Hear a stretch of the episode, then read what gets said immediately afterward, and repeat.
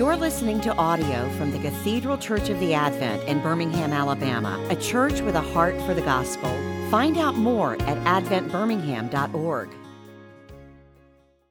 And now the words of my mouth and the meditations of all of our hearts may it be always pleasing and acceptable in thy sight, O Lord, our strength and our Redeemer. Amen. Well, friends, this is a very unique Sunday in the church year. We just had Ascension Day on Thursday, and we have Pentecost next week. So, what do we do? Jesus has been exalted into heaven, but we still don't have the outpouring of the Holy Spirit yet. That noted, if you would, turn to page two in your bulletin. We're going to take a look at both the Revelation reading and the collect. Um, this collect is perfect for this day.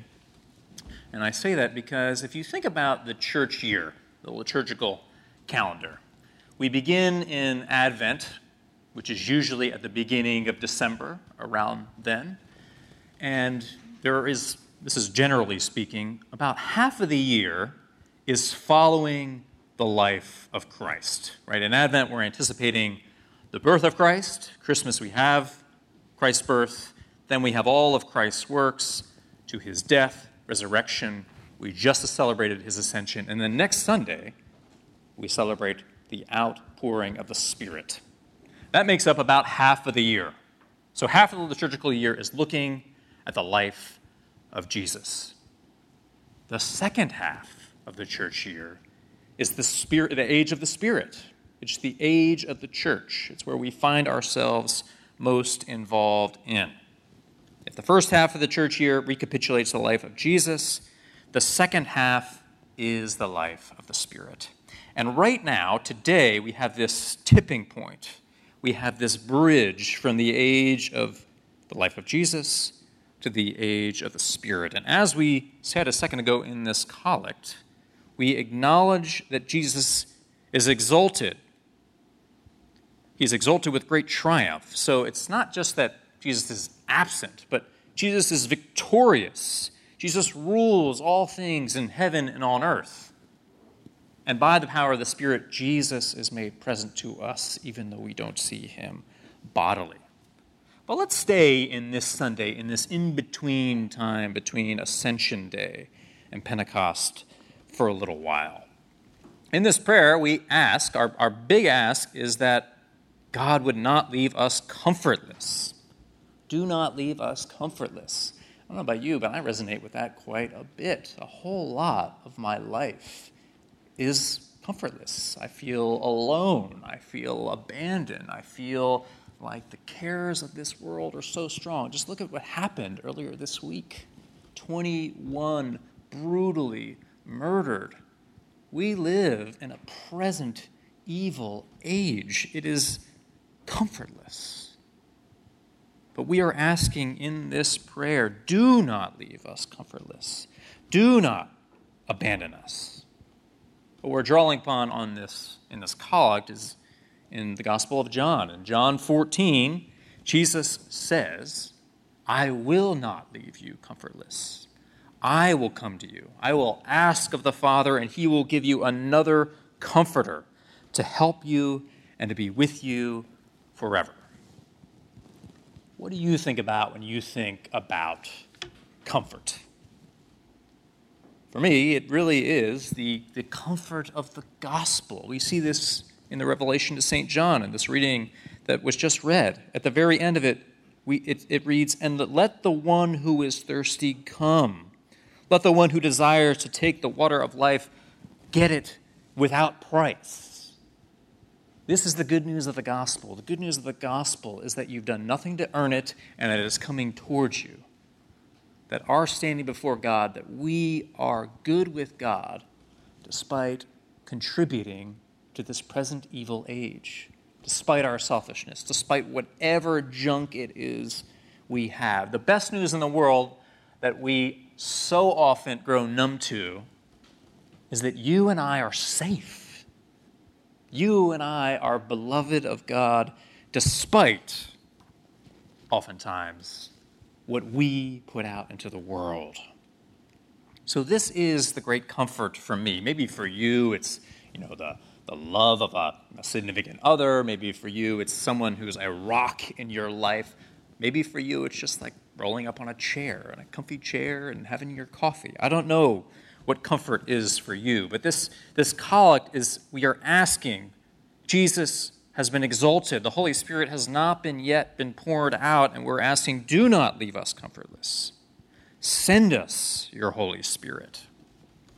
Now, this collect and the message of Christianity is not merely about comfort, or at least not merely about comfort as a warm blanket. As much as I love warm blankets, as much as I love my psychoanalyst who, I mean, oftentimes he's not a warm blanket, but it gets me to a place where I can have a little bit more of a sense of security, a bit more of a sense of comfort.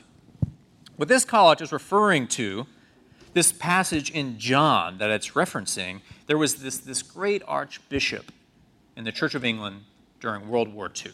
So, World War II, the world is falling apart. There's a huge crisis. William Temple is this archbishop who's also super learned. He writes this commentary on the Gospel of John that people still read, that scholars still reference here today. And what he says about this passage in John, I think, is very helpful for those of us who recognize that the comfort of the gospel is more than just a warm blanket. It's not less than that. In fact, if you were in the nave last week, you heard me talk about the comfort that came from when I came to that church with heartbreak and I was seized by the gospel, by this new affection. I love the gospel as a warm blanket, and it will forever be that. But it's not just that. We see that in this collect, which we're going to get over in a second, and we also see this in John. William Temple makes clear that that word translated comfort. The word in Greek is paraclete, which can be translated advocate, comforter, a counselor. This word paraclete lacks an English equivalent. Those words are great words, they're great definitions, but it's not, it's not, doesn't holistically define the word. And he writes this. He writes the suggestion of the word paraclete is one that makes us brave and strong by being brave and strong beside us. To strengthen is the best way to console, for it brings a bracing consolation and not a relaxing sympathy. Did you hear that?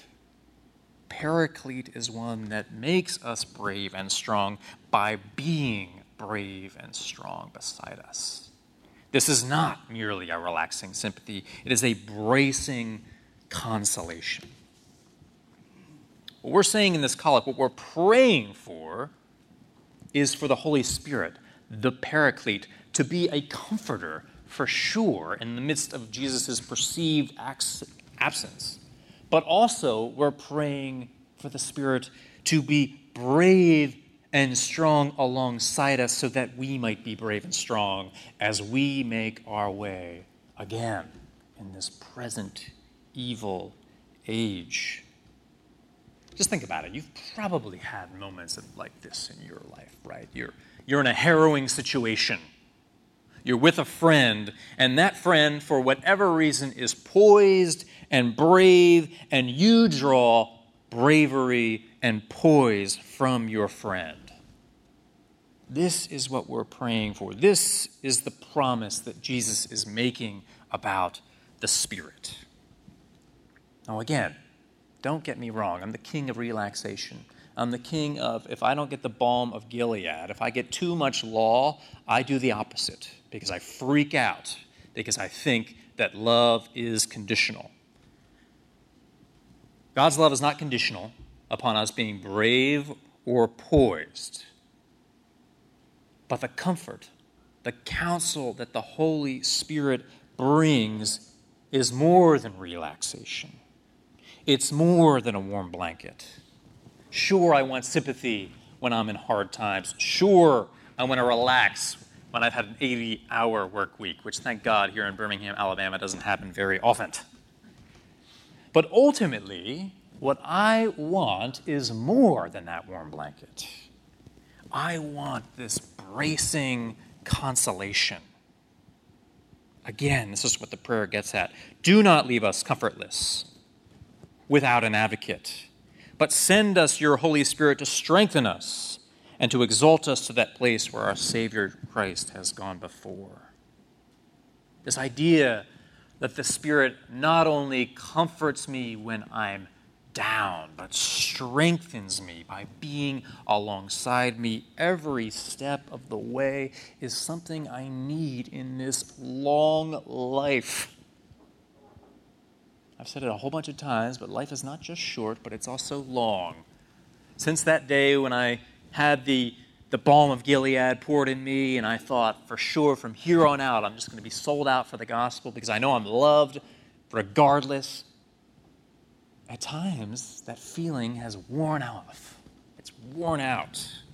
And I need this constant pouring out of the Holy Spirit upon me so that I don't get lazy, for lack of a better word, so that I don't submit to despair, so that I'm not just like, eh, whatever. Maybe that was important for me 15 years ago, but it's not so much anymore. I want the Spirit to be with me beside me to make me brave and poised. So I'm going to give you an example, and then I'm going to wrap this up. Many of you have examples of someone like this in your life, someone beside you, someone who was brave and strong when you were anything but. This is a while ago. I was new in ministry, and I was at a church where there was someone on staff who was trying to break the church in two, was trying to essentially leave and bring a whole lot of people with him, which actually doesn't sound all that different from your experience not that long ago. But this person on staff tries to split everything apart, and it's painful and it's difficult, and I personally felt under attack. I was worried. I was having panic attacks for the first time in my life. There was an emotional crisis happening. But the rector, the, the head priest, who had no reason at all to believe that would, it would all turn out right, he had this steadiness. And I remember during a particularly intense staff meeting, he had he commanded the room because he was calm, because he had poise. There was strength there.